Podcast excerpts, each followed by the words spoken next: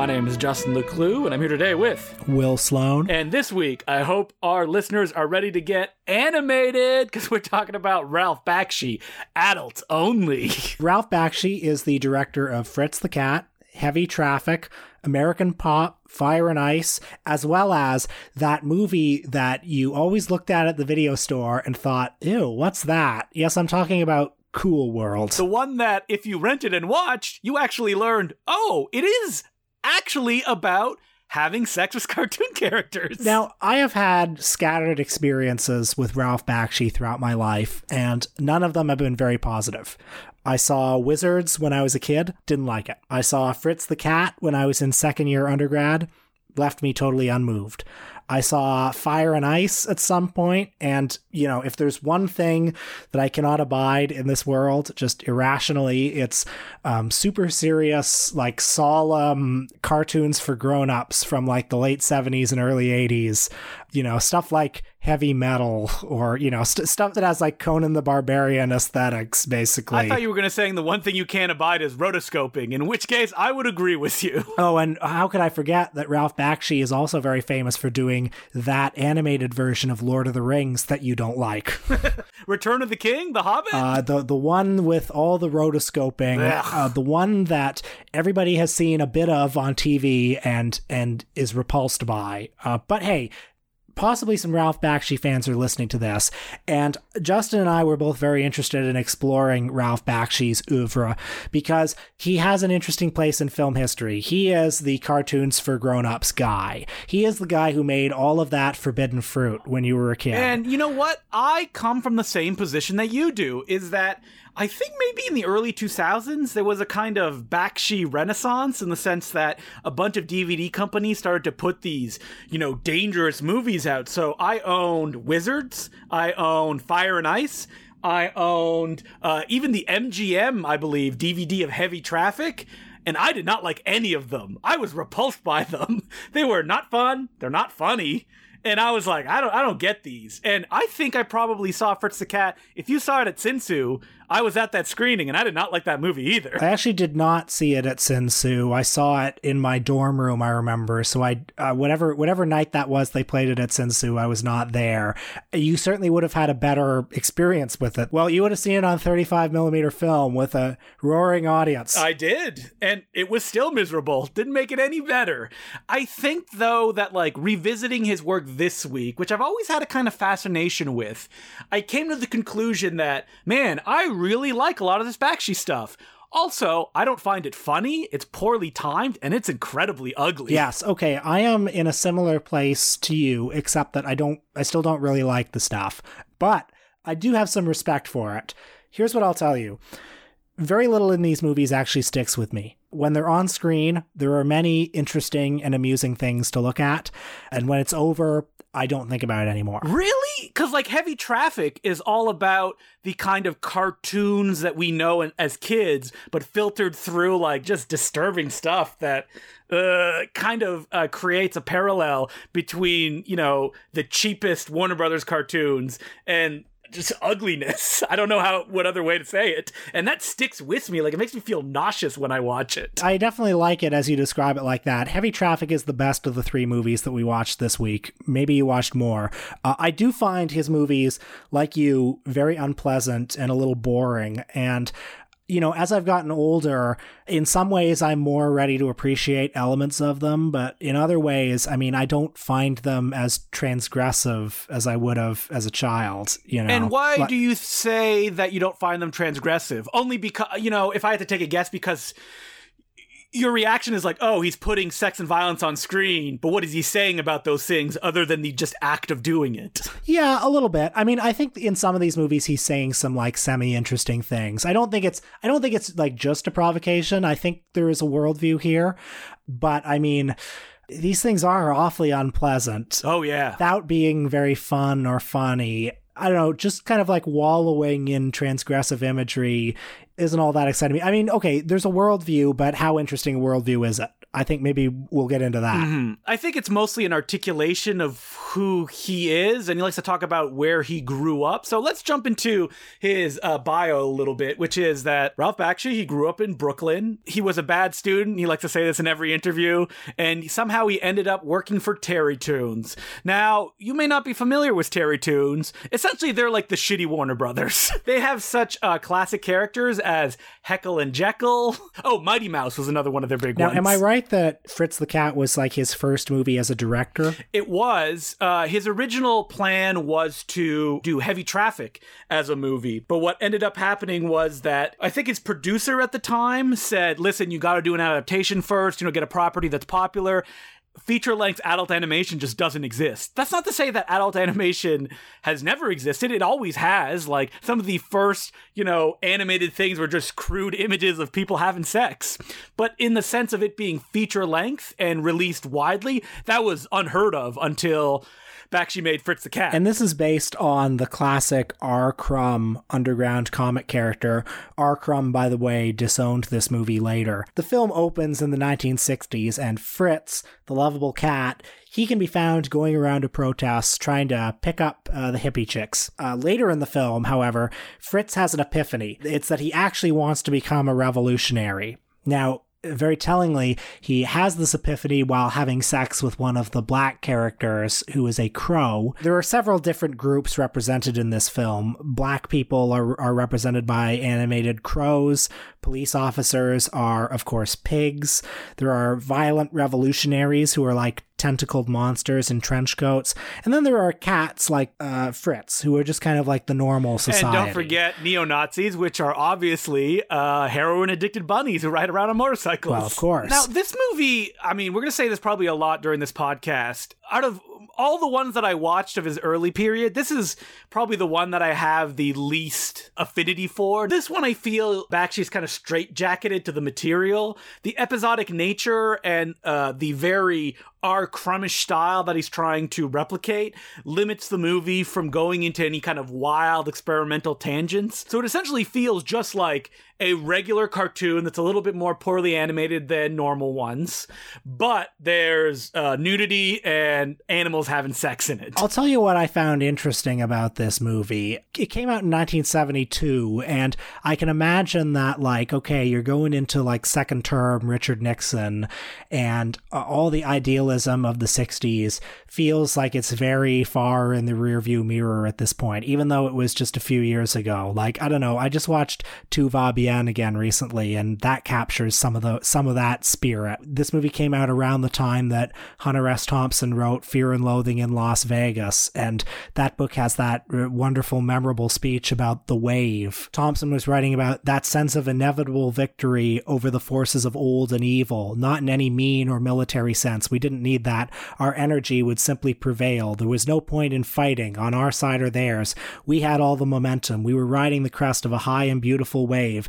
And now, less than five years later, you can go up on a steep hill in Las Vegas and look west, and with the right kind of eyes, you can almost see that high water mark, that place where the wave finally broke and rolled back.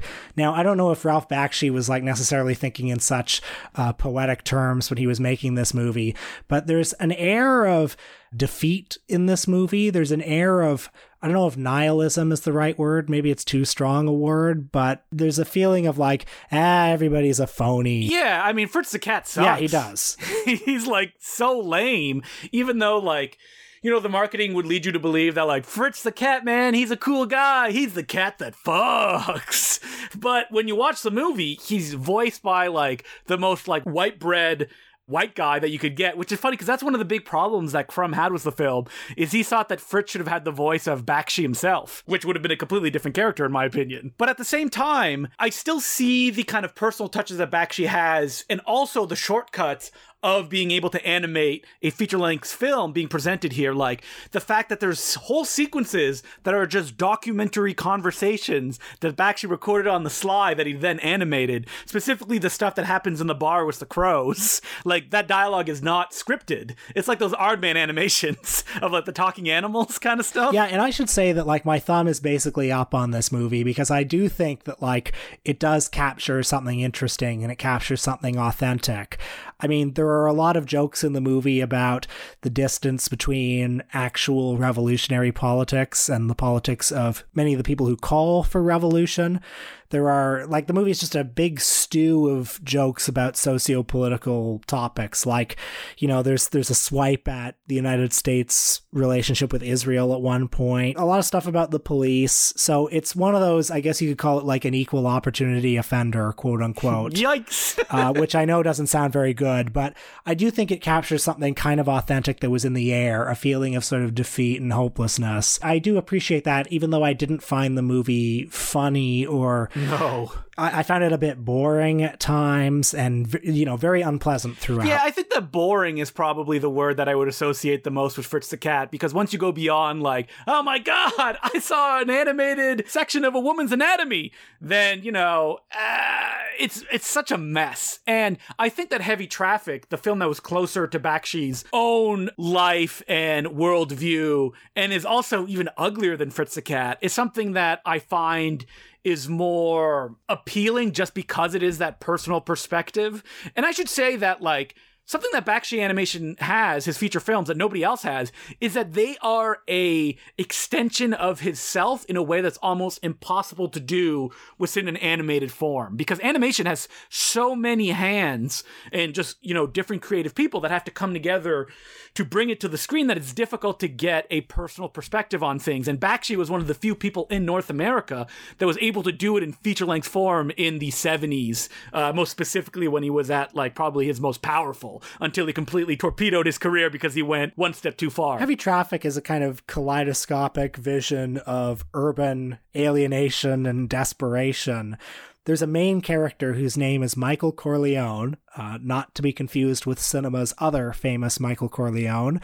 He is an underground cartoonist, or at least an aspiring underground cartoonist, and we first encounter him in live action footage where he's played by a real life actor, a guy named Joseph Kaufmann. He spends most of the movie at an arcade where he's playing pinball, and the pinball machine has heavy metaphorical significance here. It conveys cruel randomness of existence in the hellhole of a city that this is set in. I mean, it's basically New York City, yeah, right? it's New York City, uh, New York City of like Taxi Driver and the other like blasted dystopian visions of New York in the 70s. But, you know, now it's animated with cartoon style gags, but, you know, people will bleed and it will be very unpleasant and there will be spousal abuse animated like it was, you know, a cheap jack uh, Warner Brothers cartoon. So there are a dizzying range of characters in the animated world that is is uh, the bulk of the running time of the film. You've got Michael's parents. He's got a Jewish mother who is very horny, and an Italian father who's kind of a wannabe mafioso. There's a bar where a lot of the stuff happens. So there's a legless bartender and a black barmaid named Carol, who is the lead character's object of desire. There's also a drag queen sex worker, Snowflake, who runs in and out. Just a range of grotesque images that we see a lot of naked and ugly cartoon flash, a lot of very brutal violence, a lot of crime and prostitution, and it's all set against this backdrop of poverty and decay. And also, I think it's worth mentioning a lot of imagery that could be interpreted as ambiguously racist. Uh, ambiguously racist. Well, it's like how much of it is ironic or this or that, Well, right? I, I mean, Bakshi, you know, has gone on record saying that it's all the racist kind of stereotypes that he's presenting on screen are to confront the audience with it in the ugliest context possible. I mean, I know you didn't watch Coonskin, but that's all his other film that followed this one, aka Street Fight, aka Harlem Nights, deals with, where, you know, he readapted the tales of Uncle Remus, but made it like gangsters that kind of look enough like Bugs Bunny without being able to be sued. and by the way, my pledge to Important Cinema Club Nation is that I am eventually going to see Coonskin because I'm intrigued by it. Oh, it is even uglier than um, Heavy Traffic. See that that gets me interested. It's like, wow, how could it get uglier than this? Like now that that I gotta see. Heavy Traffic again. When I watched it as a kid, I remember how like disconnected I was from the fact that like none of the jokes made me laugh. Uh, the character designs, which are just a Bakshi staple, are on it's so ugly. Everyone's squat. They all have giant lips. Their eyes are all bugging out the entire time. it's just not fun to look at. It's not something that I would want to draw when I was a kid. And there is a dissonance with uh, what Bakshi loves to do, which is create a kind of collage feel to his film. So there's all these mixed medias being played out. Uh, I would say unsuccessfully as a storytelling tool, but interesting as a kind of visual experience as you're watching it play out, which is all over heavy traffic. Yeah, I mean, as a storytelling experience, I would say the movie is like base, basically a failure. Like you don't, yes, you're not here for the story. So you know, I definitely appreciated a lot of the stuff that Bakshi was doing with his animation. I mean, there are a lot of these shots of two dimensional cel animation that are imposed against real photographs or live action footage or uh, in some cases scenes from old movies that are playing in the background. I mean, that's that's really interesting. There's an unusual scene where there are a bunch of female models in bikinis and they're photographed in a photo negative style, so it kind of looks like they're glowing in the dark and that live action footage again is set against two dimensional cel animation. And there's a lot of stuff like, you know, there's a scene where it's set in the Edward Hopper painting the Nighthawks. So, you know, a lot of visual quotations.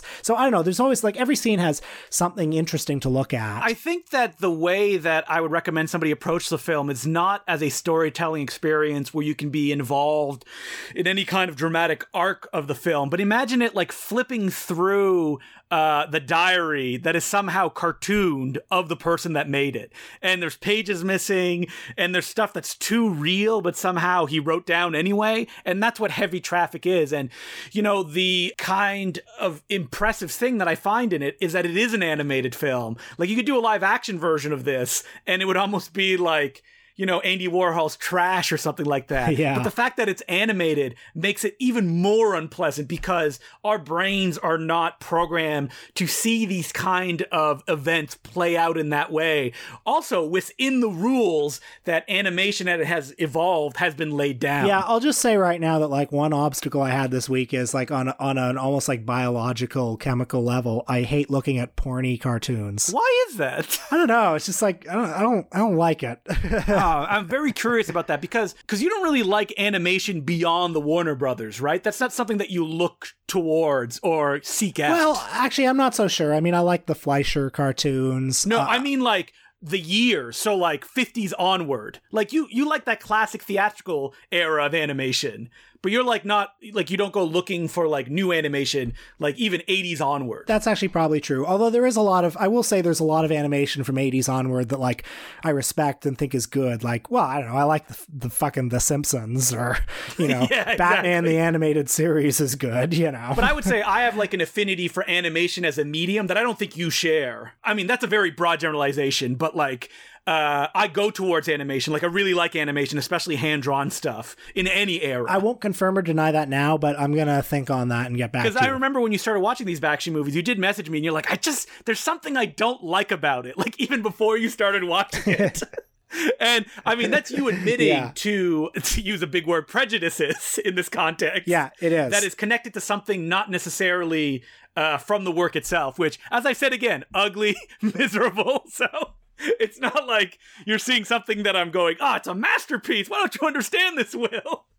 Uh, but the porny cartoon thing it is funny. I, I will tell you a porny cartoon that I like, which is that uh, Eveready Harton and Buried Treasure. Did you ever see that like ancient cartoon from like the 1920s? yeah, that's what I was thinking of when I said like early cartoons have had boners forever.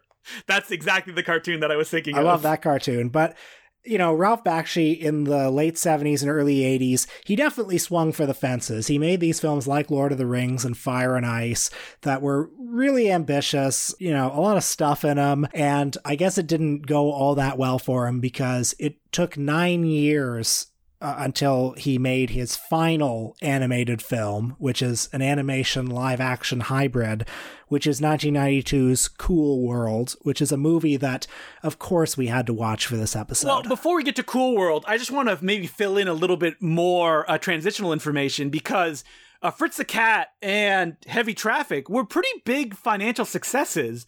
But when he made Coonskin, that completely tanked his career because the film premiered at MoMA and it was instantly picketed by a number of organizations who wanted to highlight it for the racist caricatures that were all over it. And they weren't wrong, whether Bakshi, you'll accept that uh, his subversions work or not. And like, uh, after that, he really struggled. Like, he was working on a film called Hey There, uh, Good Looking, while he was making Coonskin, and uh, the film was dropped by Paramount after that. So he kind of struggled, and the movie Wizards that he made was his answer to be like, oh, I can make stuff that's a hit as well. And when it came out, it was a, you know, modest hit. It was crushed by Star Wars from 20th Century Fox. But Bakshi has always been a guy that I mean, I haven't read any big biographies or anything like that, but from the hints that I've got here or there, is that he is someone who doesn't have that much control over his work and it can get away from him at times. So, uh, rotoscoping is something that he accepted as kind of a cost cutting measure. And, you know, it's easier to do stuff rotoscoped. I- I'm sure people are going to argue with me and they're like, you don't know anything about animation, than it is um, you know, doing it by hand. And that's why, like, Lord of the Rings and American Pop and all those other films are rotoscoped. And I just gotta say, I gotta get on my ro- ro- rotoscope uh, soapbox here. It sucks, man. Like, the Uncanny Valley is wild. And unless you're, you know, doing something over it and using a base to make something even more surreal, don't do it. It's not fun. like, it's just not fun to watch. Like, I watched American Pop this week. Ugh, not good. did not like it at all. Do you like Waking Life? I was gonna say Waking Life, yes, because that is literally doing what I said is doing kind of wild and wacky things with the kind of grounded rotoscope look. So, had you ever seen Cool World before? Oh yeah, I, I had seen Cool World. I mean, Cool World. Anyone that knows it, it is such a weird train wreck of a movie that like it's fun to just bring up in regular everyday conversation. Even though I did not see it when I was a kid, I only saw it, um, you know, in my twenties. I definitely like for all my life had a kind of visceral repulsion towards this movie that it was like, oh, it's that. oh, maybe we finally found the root of your hate for porn animation. It's been looking at that box art of Cool World during the time of its release. Yeah, it's like, what is this? What is this like porny cartoon for grown-ups? Ugh, no thanks. Yeah, no thanks. Give me Roger Rabbit. You know, there's no sex in that cartoon. And I mean, I think America basically agreed with me because this movie was not a success. It basically ruined his career once and for all. And I finally watched it today, and you know, it's not very good, but I have to say, it's like I don't know, it's got it's got some interesting stuff in it. I it was better than I thought it might be. Uh, the backstory of Cool World, it's one of those fun ones, which is like, what could it have been? Because like the story goes, Ralph Bakshi he pitched a horror film to Paramount, which was about a tune and a human being have a kid, and that kid essentially becomes a serial killer. And Paramount's like, oh yeah, this is great, do it. Uh, the story goes that they started production, they started building sets, and then behind his back, the producer, Frank Mancuso Jr., completely rewrote the script and then gave it to him and said, You're not making your horror film. I've done too many horror films. We don't want to be the studio that only does Friday the 13th. This is what you're going to do instead. Ralph Bakshi was so angry, he punched Frank Mancuso Jr. in the face, and he still made the movie anyway and told his animators, just animate whatever you want and we'll put it in the movie, not even letting them know that the script had been changed. Which, when you watch the film, you're like, that makes a lot of sense. Yeah, that definitely explains a lot. So, the narrative thread of the film is there are two time periods. We begin in 1945, it's right after the Second World War. A veteran, played by a young Brad Pitt, has returned and he gets in a traffic accident almost immediately, and that sends him not to heaven or hell, but to an alternate reality known as Cool World, which is kind of like Toontown on acid. Cool World is kind of like the title that they came up with and said, all right, we're going to stay here all night until we come up with something better than Cool World. And they're like, ah, I guess we're going with Cool World. I mean, Toontown on acid is one way to say it. You could also say, it's Terrytoons Town because it's all the characters that time has forgot. Uh, yeah, fairly poorly animated in that very early '90s style. Now, there's another time frame in this film. Some of the rest of the film takes place in 1992, where the other main character, played by Gabriel Byrne, is a cartoonist who created Cool World with his own pen and ink. And he did that while he's serving time in prison. And his greatest creation in this fictional universe is a blonde sex pot named Holli Would. And she's voiced by Kim Basinger. And in, to my eyes, she's even hotter than Jessica Rabbit is. And I gotta say, you know, as one of those like lost, what could have been? I know what the movie would have been. I've seen Ralph Bakshi's other films. It would have been a mess like Cool World is. so Holli Would ends up being uh, flipped back into the real world, where she becomes a uh, a human woman played by the human Kim Basinger. Brad Pitt, meanwhile, wants to. Well, I mean, there's a lot of going back and forth between the main world and the real world. There are people who want to live in uh, one version or the other, and in the end, there's a basically a great big collapse where all of the Toon World uh, is seen doing an apocalypse in Las Vegas, basically. And you've got all of these characters who are kind of reminiscent of familiar cartoon archetypes. Like there's a Superman character, for example, who's there. It's like if Toontown was like really a rundown place. filled with like poverty row cartoon characters. I mean, you missed the most important part, which is this film hinges on Gabriel Byrne climaxing in a cartoon character,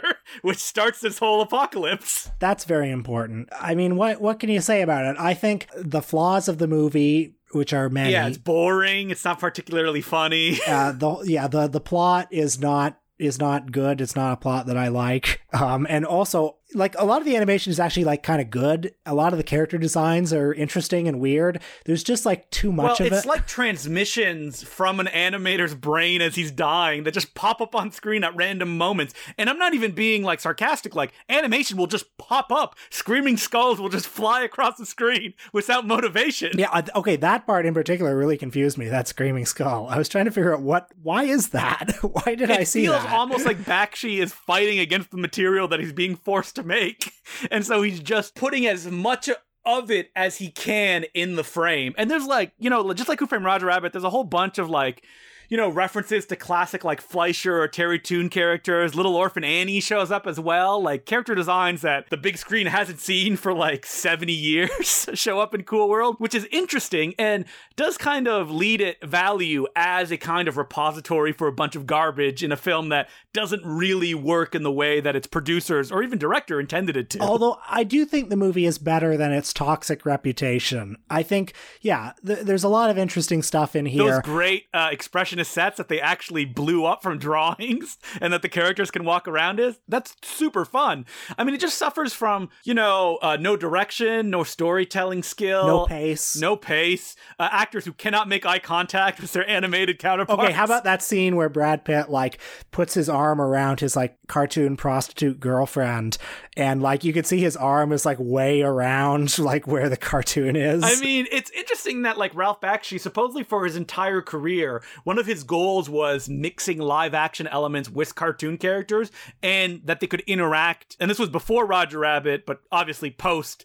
Um, what is it, Tom and Jerry, or just Jerry dancing with Gene Kelly? I think. yeah, that's right. And uh, what was that movie? Was Anchors that uh, away. yeah. You know, I applaud him wanting to do that, but he never succeeded in his career, and this last film is not a good example of it either. I mean, Cool World is also fascinating as a transitional piece because one of the last things that Ralph Bakshi did was the New Adventures of Mighty Mouse. I don't know if you ever watched this cartoon. Did you, Will? No, I never did. So this came out in the late 80s, and if you look at clips of it, you're like, oh, like this is the 90s cartoons, you know, the proto version of them. And it is because it had all of the names behind it, probably most famously, very bad man John K., who was Ralph Bakshi's protege. the cr- future creator of Ren and Stimpy. So after that, John K., uh, the same year Cool World came out, he created Ren and Stimpy, which was an evolution of the style that he developed under Ralph Bakshi. And you know, Ren and Stimpy is the forebearer of all animation in the '90s.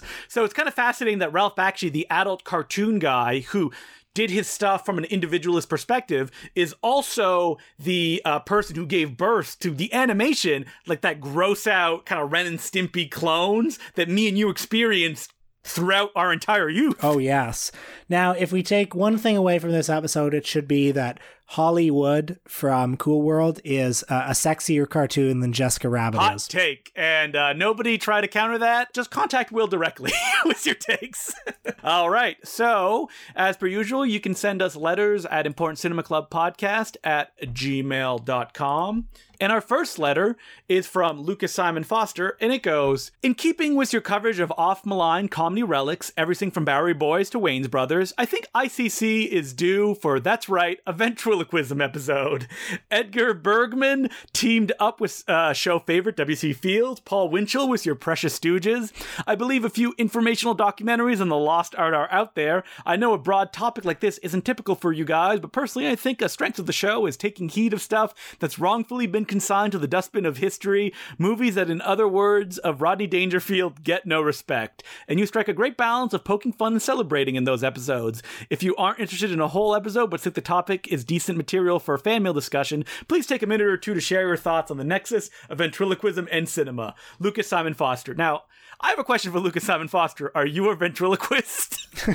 and you want us to bring respect to the art that you practice on a daily basis? I am so tickled by this request. A ventriloquism on film episode. Like, uh, you know, he mentioned Edgar Bergen and Paul Winchell, who are like the comedy ventriloquist guys. Like, would we theoretically talk about Anthony Hopkins in Magic? Thinking about the subject and the fact that no one has ever liked ventriloquism in any form. that that's not necessarily true, Justin. I was reminded that as a child, I had a ventriloquist dummy that I loved and drew in my notebooks all the time, and that's Slappy from the Goosebumps series. Oh, of course, famous. So I don't know. I am so tickled by this request, uh, that I actually think that like maybe we should do it like as a Patreon episode. I like, agree with you, Will. Let's watch um Never Give a Sucker. No, not that one. What's what's the one? Um um You Can't Cheat an Honest Man. The one with okay. Edgar Bergen and Char- and uh, W W C Fields. And I don't know if you want to watch Stop Look and Laugh with Paul Winchell um, and the, the Three I have Stooges. no idea what that is. Ba- okay, so Stop Look and Laugh is basically Columbia took a bunch of old Three Stooges comedy shorts. Oh, and he does interstitial stuff, right? That's right. Eh, I feel like we can get like an all. There's got to be some like movie that they tried to center around ventriloquist act. Did Jeff Dunham have his own starring vehicle? when will ventriloquism come back? You know, but not the Jeff Dunham variety, which is racist. Unless has Jeff Dunham tried to reinvent himself as like a Ralph Bakshi like figure that is only displaying these stereotypes to actually critique them. Here's what I would like to know from any ventriloquism scholars in the audience.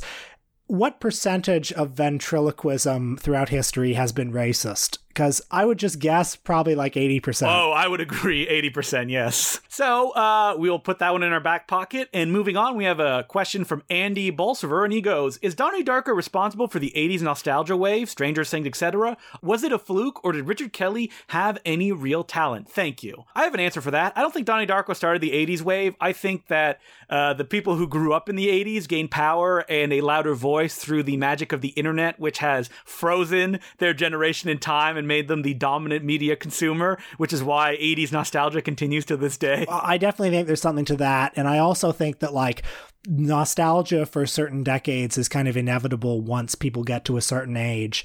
Although I am wondering when 2000s nostalgia is going to start kicking in. When are we going to get the American Idol like reunion stadium tour with Ruben and Clay and Kelly and Justin? You know, uh, the argument, you know, many people uh, smarter than me have made is the fact that it's basically the end of history after 2000, right? like culture has almost frozen at that point and it's not like you can do an American graffiti where uh, the you know short distance is vast as far as the people were living at the time. I think Mark Fisher wrote about this a bunch. It might not be the end of political history, but it's the end of like cultural history where like the stuff that was made in the 60s felt so distant from the stuff in the 90s, but the stuff in the 90s doesn't quite feel as distant to us in whatever decade we're in right now. Yeah, exactly. Like if you think back to like 2005 and how things were different, it's like, nah, I pretty much dressed exactly the same. Uh, I didn't have a smartphone, but that was pretty much it. I don't know. I still think that uh, people are going to be nostalgic about stuff from their childhoods. I can't believe you could remember any of the people in American Idol. I don't know any of those names. Clay Aiken, that was one of the guys, right? Correct. Yes. I think there were some other ones. Well, I mean,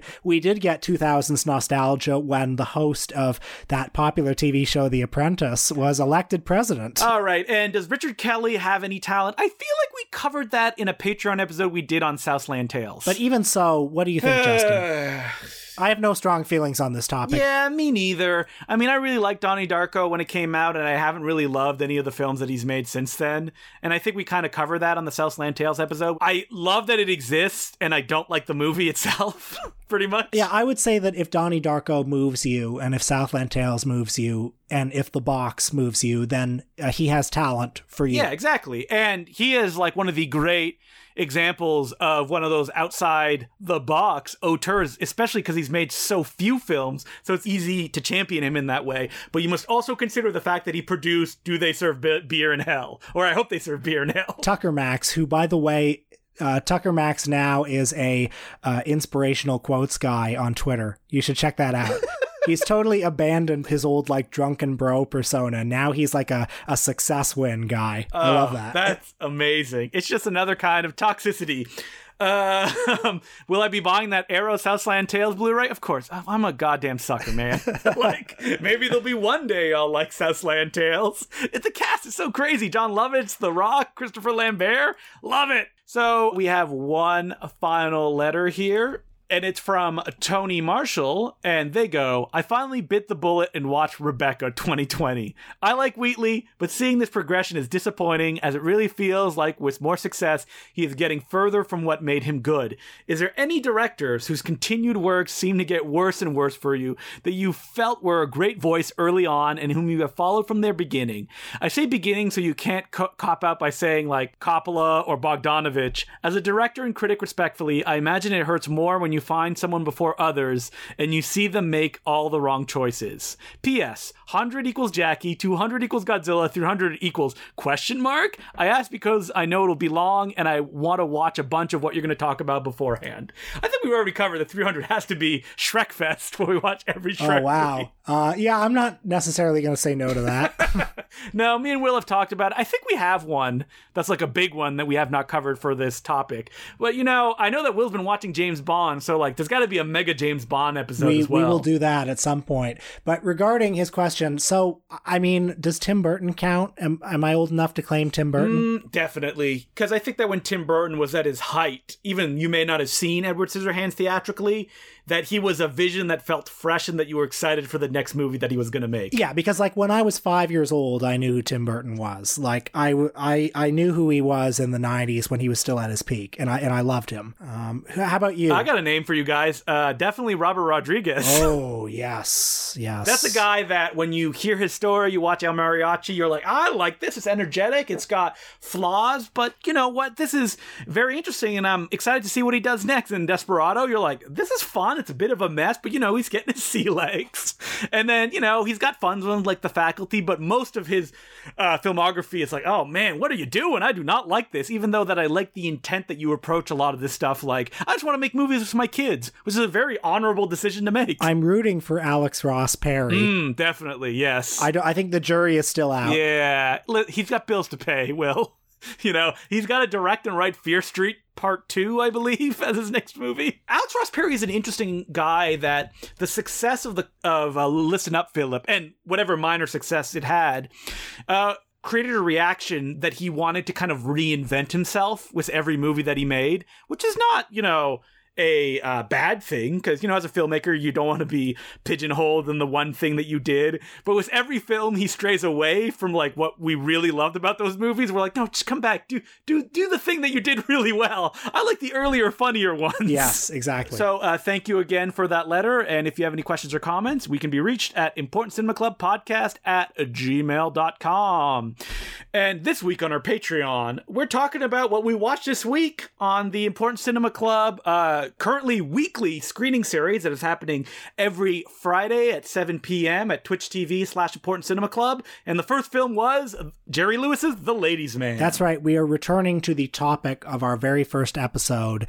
and a topic that comes up all the time Jerry Lewis. And I forgot to do this last week, but uh, there's a new Gold Ninja video that's been released, and it's an awesome one uh, because it's one by a filmmaker that I loved when I was a teenager, and now I got to release his film on Blu ray or any physical media for the first time.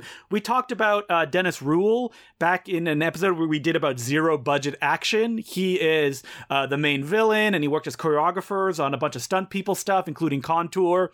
Uh, he choreographed or co-choreographed the uh, Bollywood film The Man Who Feels No Pain, and he directed and starred in a film called Unlucky Stars, which is a throwback to like the Hong Kong golden age of cinema. The name being a riff on the Lucky Stars film, uh, the one that stars Jackie, uh, Yuen Biao and Sammo Hung. And the film has never been released on Blu ray, especially in its director's cut form. Not only am I bringing it to Blu ray with a bunch of special features, uh, like a making of doc that he cut together and he shot, uh, deleted scenes, I also recorded a new commentary with him and did like a career length interview with him as well of what it is like to be like a stuntman in the trenches doing the greatest work that you can really do as like a stunt choreographer and no one giving you any money to keep doing it unless you do it on your own. And what's great about uh, Unlucky Stars, a movie that took him years to make, is that like there's a whole bunch of faces that went on to be like really uh, big in the stunt world, including Vlad Rimburg, who is a supporting role and is the action choreographer on the film, and uh, Sam Hargrave, who plays the villain in the picture, went on to be Captain America's stunt double. He was a second unit director on the Avengers films. He uh, choreographed the action in The Mandalorian Mandalorian, the Disney Plus show, and he also directed the Chris Hemsworth film Extraction. And he's in this film as the villain who does like has a big action climax at the end of the picture. So, folks, I know that we all wish that there were still movies with Hong Kong style action scenes, and there is one. It's called Unlucky Stars, and it can be purchased at goldninjavideo.com. Like all our releases, it's limited to 500 copies. So, what are we doing next, next week? Next week, we are returning to classic Hollywood.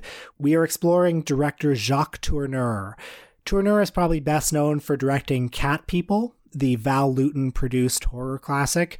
And in his films, Tourneur, uh, as I understand it, often evoked a certain state. He, you know, they're, they're films in kind of a, a, dreamy nightmare realm. And while we will not be talking about Cat People because we did cover it in a Val Lewton episode that we did, which uh, when we uh, decided on this topic, I had completely forgot. So thank you for bringing it up, Will. Otherwise, we would have done the Cat People again.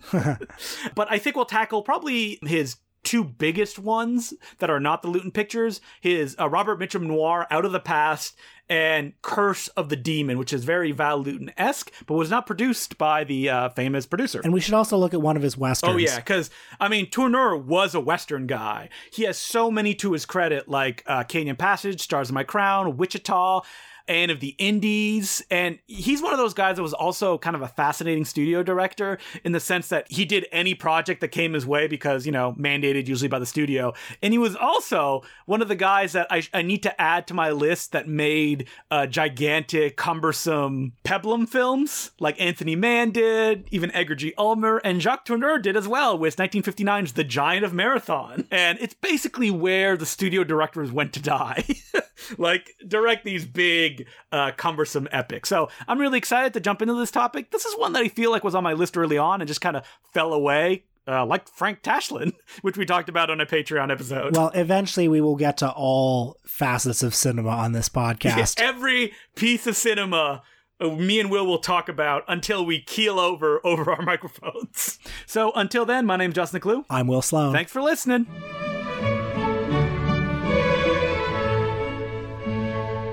Justin here, interrupting briefly to thank some of our new Patreon subscribers, who include William Barshop, Minu Jun, Oren Lyman, Amy Butterfield, Lance Garrickson, Zoid Wheeler, Jane Smith, Marius Juknivicius, and Andrew Miller.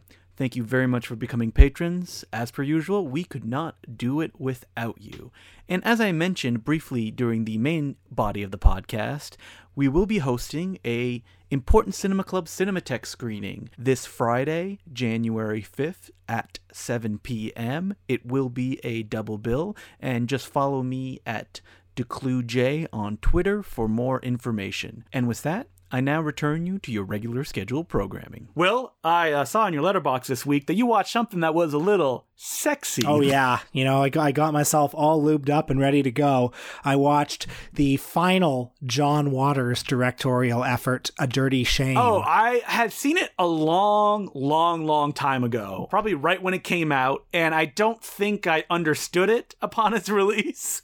And I feel like I would appreciate it much more if I watch it now. I remember seeing it when it was like new on video at Rogers Video, where I where I saw movies back then. A Dirty Shame was one of those DVDs that haunted the bargain bins like a ghost that will never leave. And I remember when I saw it as a teenager, I thought it was terrible. Watching it now, I quite liked it. And, uh, you know, I think it's got that uh, John Waters' spirit.